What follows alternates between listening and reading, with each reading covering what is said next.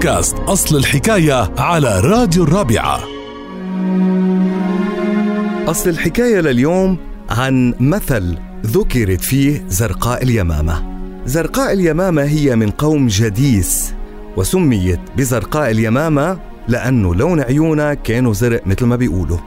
تميزت زرقاء اليمامة بحدة البصر فكانت تشوف الناس الجايين يعني الجايين من السفر قبل ثلاثة أيام من وصولهم. وبيقولوا إنها كانت تطحن الكحل العربي وتعبي في عيونها.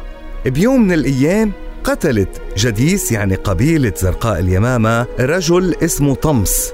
فراح أهل القتيل للملك حسان التبع اليماني وهو اللي قتلوا كليب وزير سالم بقصة سابقة وسألوه عن الانتقام لأبنهم. وقت اللي اقترب التبع اليماني من موقع قبيلة جديس كان بيعرف إنه زرقاء اليمامة حادة البصر رح تعرف بقدومهم على الأقل قبل يومين أو ثلاثة فأمر جنوده إنه يلبسوا أغصان الشجر كنوع من التمويه. وبالفعل شافت زرقاء اليمامة أشجار عم تتحرك فقالت لقومها يا قوم قد أتتكم الشجر أو أتتكم حمير.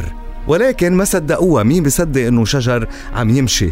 واللي صار بأنه التبع اليماني باغة هو وجنوده وقضى عليهم عن بكرة أبيهم. وكمان قالوا أنه زرقاء اليمامة تم اقتلاع عيونها فوجدوها محشوة بالكحل العربي. ومن قول اليمامة أيضا أقسم بالله لقد دب الشجر أو حمير قد أخذت شيئا يجر. رح تبقى زرقاء اليمامة أكثر الشخصيات حدة بالبصر ذكرت بالتاريخ أو بالتاريخ العربي على الأقل. لتتعرفوا على مزيد من أصل حكايات الأمثال تابعونا على بودكاست الرابعة أصل الحكاية.